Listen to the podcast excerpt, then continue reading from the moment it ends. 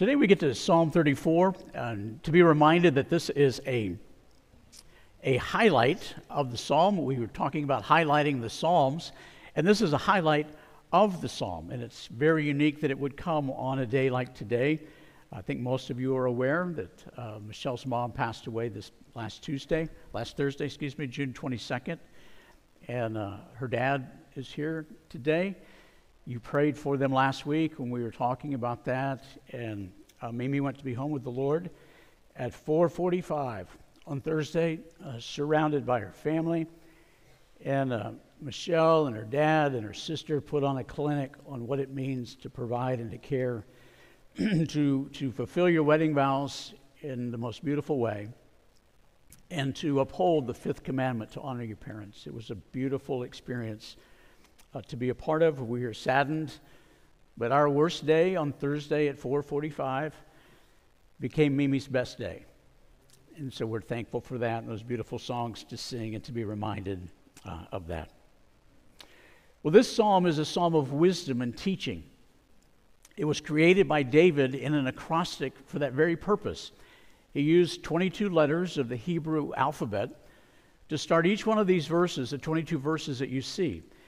And that was done so that it would be an instrument of teaching, so that those who would read it would hear what he would think, be thinking and saying about God. This is one of 14 Psalms that we have that gives us the historical setting behind the Psalm. So many of them we're not sure what the, what the setting was and why it was written, but this Psalm tells us exactly. In the heading, it reminds us that it was given during the time, written during the time when David was over in Philistine territory and he was under great duress. It's 1 Samuel chapter 21, verses 10 through 15. And I want to read that so that we kind of get the background of why he wrote this particular psalm. It says in 1 Samuel chapter 21, verses 10 through 15. David rose and fled that day from Saul and went to Achish, the king of Gath. Now, we don't have the backstory there, do we? You remember that Saul was constantly after David trying to take his life. This went on for the better part of a decade. David had been deemed to be, he was going to be the king. He killed Goliath, and then Saul was jealous of him, so he was perpetually trying to kill him. On this occasion, David had had a visit with Jonathan. Jonathan confirmed that yes, his dad was trying to kill David, and David fled. And he fled and he met the priest, Abimelech. And when he was there, he said, Do you have anything to eat? He gave him the holy bread, and he said, Do you have anything that I can use for a weapon? Because David had to flee in such haste that he didn't even have his sword or his spear. You recall the story that the priest, Elimelech, gave him the sword of Goliath. He said, It's the only thing we have. And David said, There's no sword like it. And so he took it and he fled and he went to the area of Gath, the very hometown of Goliath. And it says, And the servants of Achish said to him as David arrived, Is not this David the king of the land? Did they not sing to, the one, to one another and dance, saying, Saul has struck down his thousands and David his ten thousands? They're, they're asking the question, why in the world are we allowing this guy to live among us? David took these words to heart and was much afraid of Achish. And interesting enough, you will find that in the, in the King James Version and in the ESV, it will say that he was sore afraid. Have you heard those words before? From Luke chapter 2, verse 9, the angels were sore, I mean, the shepherds were sore afraid of the angels.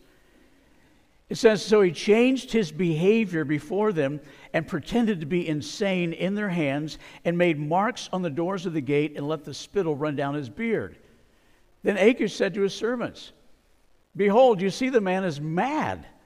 Why then have you brought him to me? Do I lack madmen that you have brought this fellow to behave as a madman in my presence?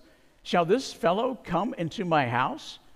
See, David pretended that he was insane because he was sore afraid of what the Philistines would do to him, the slayer of Goliath, their hometown hero until that particular day. And so David would write this psalm reflecting back on how God delivered him from that experience, and he would write Psalm 34. Psalm 34 3 is a life verse for Michelle and I. When we began to date seriously, when she began to date seriously. I was dating seriously the whole time.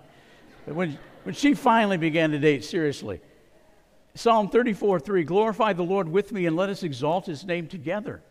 You've heard me tell the story of our engagement. I opened, had a Bible that she opened up and had her name with presumptuously with my last name on, on the Bible, Michelle Fannin McHenry, and had her ring at Psalm 34 3 in the middle of the Bible.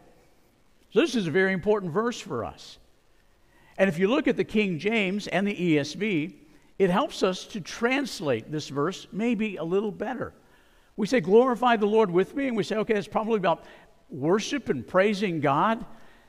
But the King James and the, the, the English Standard Version say magnify. And I think that's a very helpful translation. What happens when we magnify something? We take a closer look to see the details with greater clarity. You've done that with a, with a magnifying glass. Even though you were burning ants or burning paper, you, you use that. You know what a magnifying glass does. You know about a, a, microscope. You know about a telescope that helps you to zoom in and see details with greater clarity. And that's what David is talking about. I was sitting there around all of these Philistines, and I had killed their hometown hero, and I thought they were going to kill me because I had Goliath's sword with me. So I began to act like a crazy man, and God delivered me in the midst of all of that. And so he says, I began to see God clearer in greater detail. And that's what he's saying.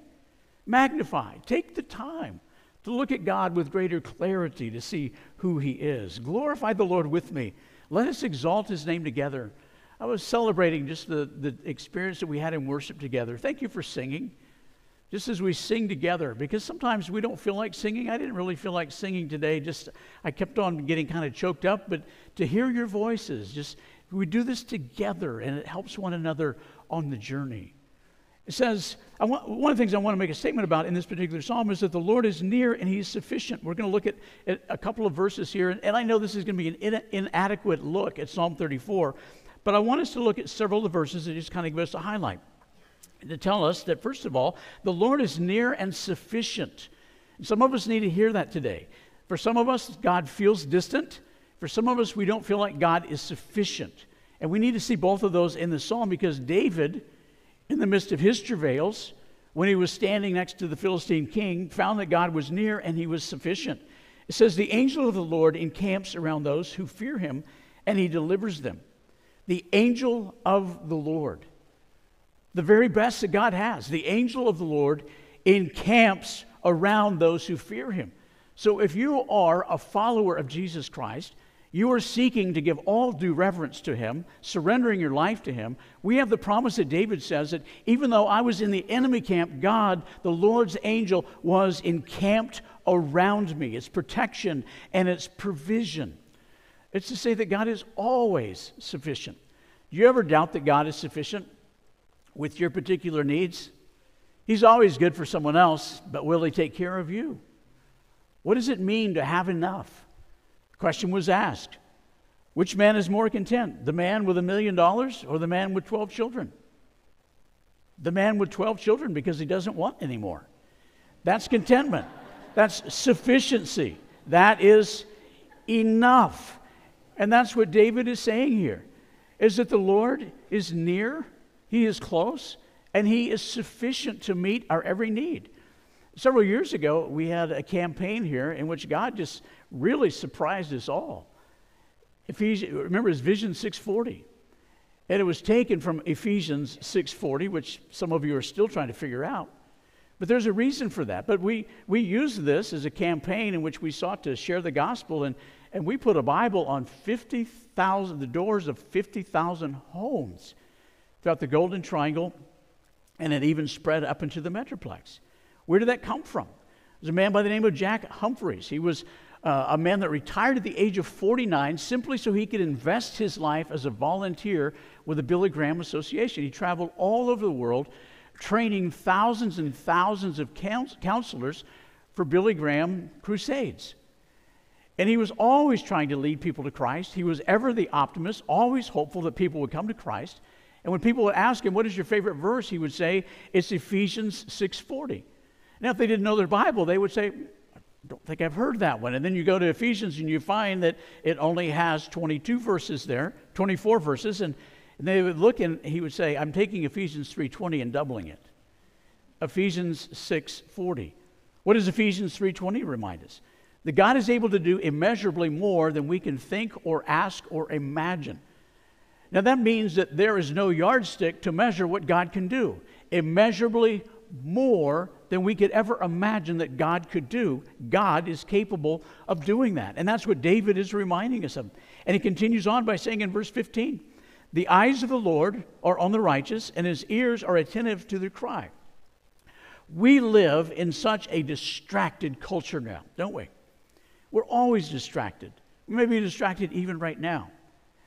And to know that in a distracted culture, we have verses like this that remind us that the eyes of the Lord are on the righteous. It doesn't mean that occasionally, but they're on, they're fixed on the righteous, and his ears are attentive to their cry. We've all had that experience when we're talking to somebody when they're looking at their phone, and you begin to explain to them something, and they seem kind of distant. And if you're like me, I always like to go with that. And I can tell they're distant. And I said, so I just decided to go ahead and rob them. I pulled out my gun and I robbed them. Mm-hmm. Mm-hmm. Then if they're not paying attention, I continue on with the story. Shot them. They deserved it. Mm-hmm. We're distracted, aren't we? But here is a God that He's not distracted. He's not looking down on some screen. He's looking down on you. His ears and his eyes are attentive. I think about what was said in Second Chronicles chapter 16, verse 9. The eyes of the Lord go throughout the whole earth in order to strengthen those whose hearts are fully committed to him. You know, I look at that verse, and the, the thing that speaks to me is if you want the eyes of the Lord to be looking at you, your heart has to be fully committed to him. That's the gist of what David is saying. In verse 18, you know, we come to a day like today for us, our, our family, and I know for others of you, you feel heartbroken. The Lord is close to the brokenhearted, and He saves those who are crushed in spirit. We love the way that that speaks to us, but we may not be interpreting it exactly right. We like to say that God is close to us when we have grief and sorrow, and there are plenty of scriptures that communicate that. But David is talking more about trust than trouble. Interesting enough, over in Dickinson, where um, Michelle's parents have lived for all of these years, for six decades, there is a strip club. It's not a men's club, it's a strip club. It's a perverse club called Heartbreakers. And one of the churches, decades ago, put up this enormous billboard right next to the strip club that says this verse, Psalm 34 18, the Lord is close to the brokenhearted. It's about trust in God when your heart is broken. There are so many parallels to Psalm 34 that go with the Sermon on the Mount. And Jesus opened with the words of the Sermon on the Mount to say, Blessed are the poor in spirit, for theirs is the kingdom of God. Blessed are those who mourn, for they shall be comforted. Blessed, blessed are those whose hearts are broken over their sin, their self sufficiency.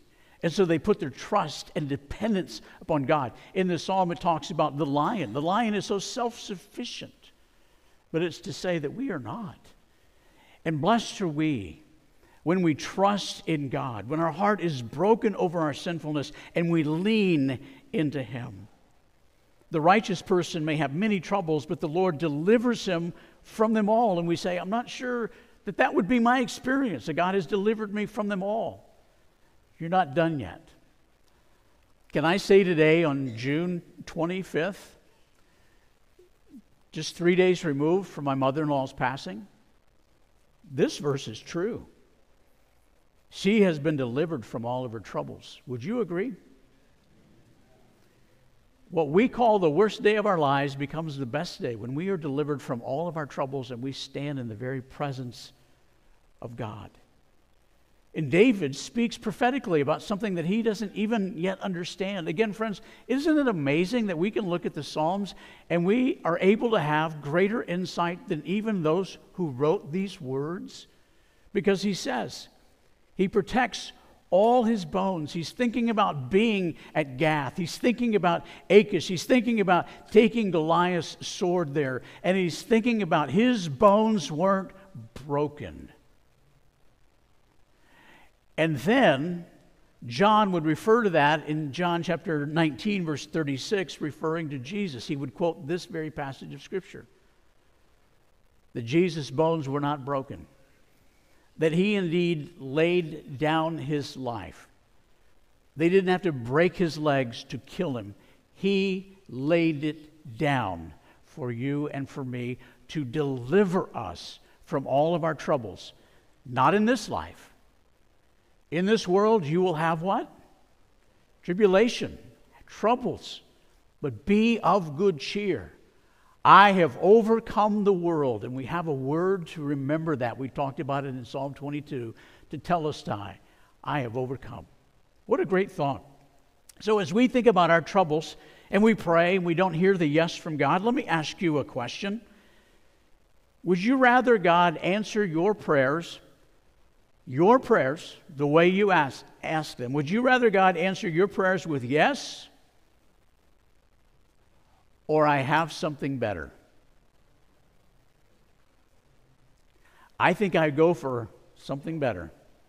God, this is what I picture to be the best. But if you have something better, I'm open to that. So we see that the Lord is near and He's sufficient. And for some of us today, we need to hear those very words. And then David continues on talking about his God who's delivered him, and he says, Taste and see the Lord is good, and take refuge in him. We're just going to look at two verses here. Verse 8 Taste and see that the Lord is good. Blessed is the one who takes refuge in him. What does it mean to taste something? It means that you now have first hand knowledge of what you've experienced. My mother in law, we call Mimi, she liked to fork fish. I'm going to be talking about this at her funeral. But she liked to fork fish. Whenever we would be sitting around the table and she would be looking around the table and she would notice something on your plate that attracted her appetite, she would take her fork and she'd kind of, what's that? She wasn't looking for information. She didn't want you to explain about how those Brussels sprouts were cooked and developed or what that cheesecake was like. She wasn't looking for secondhand information. She wanted to give firsthand information. So we would always, we learned early on, would you, would you like some? And then she, she would always like, she's just backing off a little bit. Well, maybe just a taste. So she'd stick her fork over there, fork fish, and she'd grab some of your food and she'd take it. She would taste it. That's what David is saying here. It's not about having secondhand information. You know about your parents' faith, you know about friends' faith. Yeah, your grandfather was a minister. I imagine, I hope that there's not some idiot in my lineage down the line that says, Yeah, my grandfather was a pastor. That won't get you anywhere. It's first hand knowledge, it's tasting. Once you taste something, then you know what God is like. And that's what he's talking about here. See, Satan would have us stand at a distance from God and have second-hand and third-hand and fourth-hand and fifth-hand information, to have this vague understanding of God. And David says, No. Taste and see that the Lord is good and take refuge. Move into the safe house of who he is and what he wants to provide. Satan's big lie is that obedience leads to misery. If you obey God, it's going to be miserable. Have you ever thought that? I have. Can we just have an open confession? Have you ever thought that obeying God would lead to misery? Just once in your life, have you ever thought that? Would you just raise your hand? Just wow. You have more faith than me because there have been many times in my life where I said, that is not what I want to do. So let's just be honest one more time. Have any of you ever doubted just once and thought that maybe obeying God would lead to misery? A few more hands. I'm glad you're not voting on me being the pastor because it wouldn't be unanimous. That's just the way it operates. We believe that being obedient is going to lead to misery, and, and it's the polar opposite of reality. And David was saying that when I'm obedient to God, it leads to great things. It was G.K. Chesterton who made this statement the Christian ideal has not been tried and found wanting, it's been found difficult and left untried.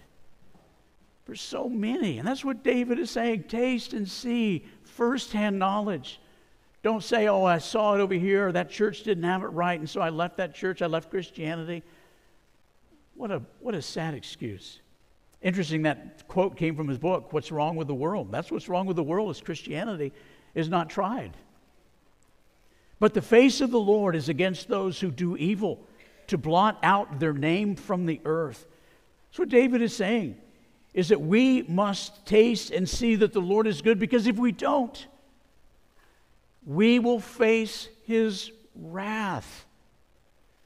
So many people believe as if everything is okay. 2009, Greg Epstein, who is now the, the head chaplain at Harvard University, wrote a book called Good Without God. He's an atheist, and he's the head chaplain at Harvard. Even the New York Times said that seems to be a very unusual choice for that role. Noting that Harvard was created to be a seminary to prepare ministers for ministry, and to know that it's named after a Puritan minister, John Harvard. One of the students was talking about him, and he was saying, Greg's leadership isn't about theology. And for a lot of people, that's the idea. Life is not about theology, it's not about the ology of knowing God, it's about other ologies. Epstein would say, we don't look to God for answers. We are each other's answers. Many seem to believe that they're good without God. And what David is explaining is that's not true unless you taste firsthand and see that the Lord is good. You will face his wrath. God is opposed to the evil. The problem is we just don't think we're evil. Let's go over to the Ukraine. And I, and I know there, there are two sides to all these stories, okay? You go over there, do we think that the invasion of Ukraine seems wrong? Okay, I'm not asking for any more votes on that. I mean, we just, we do, we've done the votes. We know. Do you think Putin thinks he's wrong? Do you think Putin thinks he's evil? No, not at all. He thinks he's doing what he's supposed to do. And that applies to us so many times as we think we're doing what we're supposed to do. And if we're in opposition to God, we are not where we need to be. And so David says, Taste and see that the Lord is good. Take your refuge in Him. So, what is our point of refreshment this morning? That God can be trusted. I love this. God can be trusted even when life seems insane. You remember how this psalm was written? David pretended to be insane. Some of us feel like life is insane right now. And David says God can be trusted even when life feels like it's insane.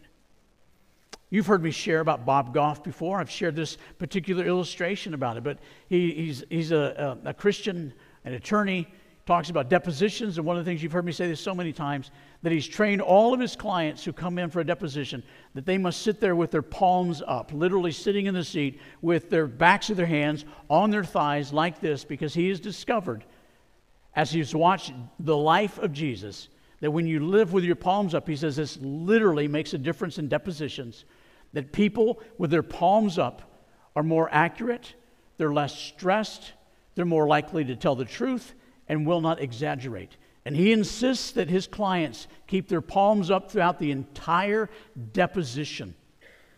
And he says, I got that from Christ because Christ lived with his palms up, and he's invited us as his followers to live with palms up to say, God, I'm not going to cling to anything in this life, even life itself. My palms up are to you, meaning I fully trust you. You can trust God even when life seems insane. It's been wisely noted that when proof is possible, faith is impossible. What a privilege for us to demonstrate faith. Friends, if you're here and you've never tasted to see that God is good, let me remind you that He is, that He loves you, and He's created you to have a relationship with Him. But because of our sin, whether we realize we're sinners or not, the Bible talks about that. Even unintentional sin, the blindness of sin, Because of our sinfulness, we are forever separated from God, and we will not know Him firsthand unless we fully surrender our life to Jesus Christ. Thankfully, Christ can make us right with God. Isn't it good to know? Wouldn't it be great for us as a church when we say this statement to say amen? That we can be changed for all of eternity by humbly repenting of our sins and fully surrendering our life to Jesus Christ. Isn't that a great promise? That we can be changed. We don't have to live as crazy people. If you've never accepted Christ as your Lord and Savior, I want to lead us in a prayer and invite you to do that. And if you're a Christian and your life feels pretty insane right now, just remember God can be trusted even when it feels insane. God, thank you for that promise. Thank you for these words. What a context to see that David, David has no idea that he's one day going to be King David. He was anointed, but all that has happened is just seemingly bad stuff. The king is chasing him everywhere, his father in law trying to kill him. He doesn't know things are going to turn out all right. He doesn't know that he's going to write scripture that we read 3,000 years later. He just knew in the moment when life seemed so insane that he could trust you. And I pray for those listening in this room and online that have never received you as Lord and Savior, that they wouldn't lean into their second and third and fourth hand knowledge about you, but they would taste and see that you are good. That they would invite you into their life with a prayer similar to this Lord Jesus, I recognize that I'm a sinner in desperate need of your forgiveness. Please forgive me of all my sins and become the Lord and Savior of my life. I surrender to you all that I am and all that I have, and I will follow hard after you the remaining days of my one and only life. Oh Lord, you are good. Help us to remember that and help us to continually taste day after day after day. Not to live on the taste of last year or 30 years ago, but to live on the taste of today to know that you are good. In Christ's name we pray. Amen. I'm going to invite our deacons now to make their way to the front and start preparing the elements and begin to pass them out. And as they begin to come down here, let me just say, as I always do, love you all. Thanks for listening. And as we come into the Lord's Supper, we're going to take time to remember what Christ has done for us. We are literally, physically, and figuratively going to taste and see that the Lord is good. If you're a Christian and you've been baptized, as a demonstration of your faith to receive Him, we invite you to join us. You don't have to be a member of Westgate to participate in this ordinance.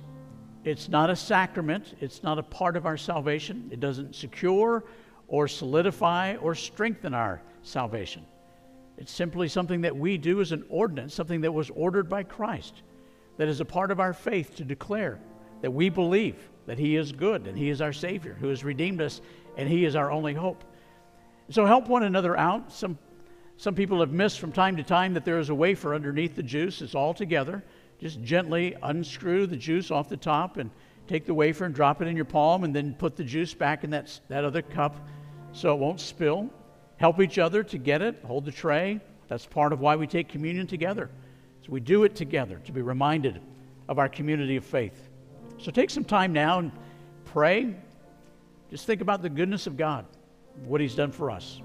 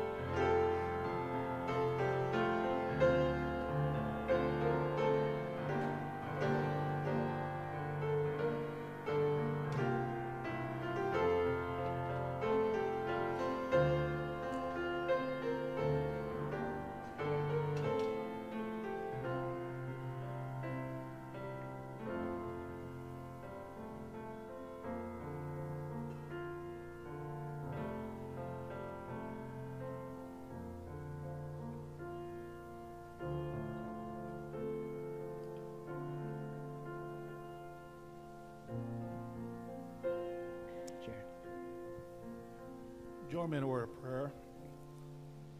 Father, thank you for your love, for your many blessings. Thank you for your salvation through Jesus Christ. And Father, as we partake in the Lord's Supper today, we do so in remembrance of you, who gave your only begotten Son that we may have everlasting life. Thank you for our church and what it means to each of us. Thank you for our congregation. And help us as a church to continually reach out in the community to those that may not know you. We ask all these things in our name. Amen. It's interesting that God has given us this incredible gift to remember that He is good, to remember that He is so good that He gave Himself so that we could experience eternal life. And it's interesting that today I see it a little bit differently. I'm reminded that this is a temporary gift that He has given us to remember Him. I was trying to wonder about the time when my mother in law took the Lord's Supper for the last time. Because she's taken it for the last time because Jesus said, Do this in remembrance of me. She knows who Jesus is and she's right in his presence, and they don't need to have the Lord's Supper in heaven just so we'll remember. This is for us now. And that's why Paul would write to the church at Corinth. Those young Christians trying to figure it out, and they were making a mess of it, quite frankly. So you need to remember what Jesus said on that night. He said, This is my body which is given for you. Do this in remembrance of me.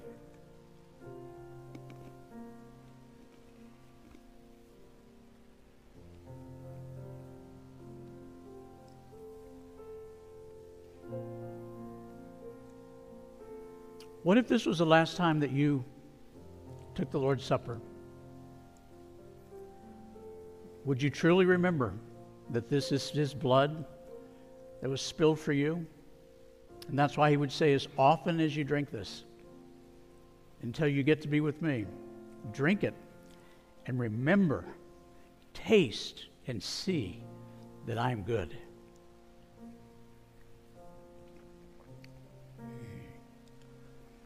During this time of worship, you may have made a decision that you would like to share with our church, with our staff. Maybe you want some direction or guidance and decisions, either to follow Christ or to become a church member or someone to pray with you, whatever it might be. Know that you can meet us out at the Connection uh, Center in just a moment. We're going to briefly sing the song together as a church family as our benediction. And then you can meet us out there, and as Jeff alluded to earlier, just bring a communication card with your name and phone number. We'll have a conversation together. I love y'all. Let's stand together.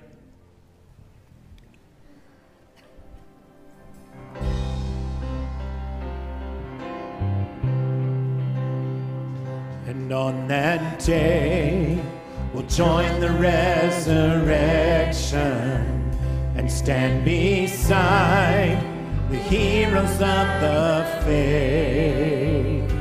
With one voice, a thousand generations sing, Worthy is the Lamb who was slain.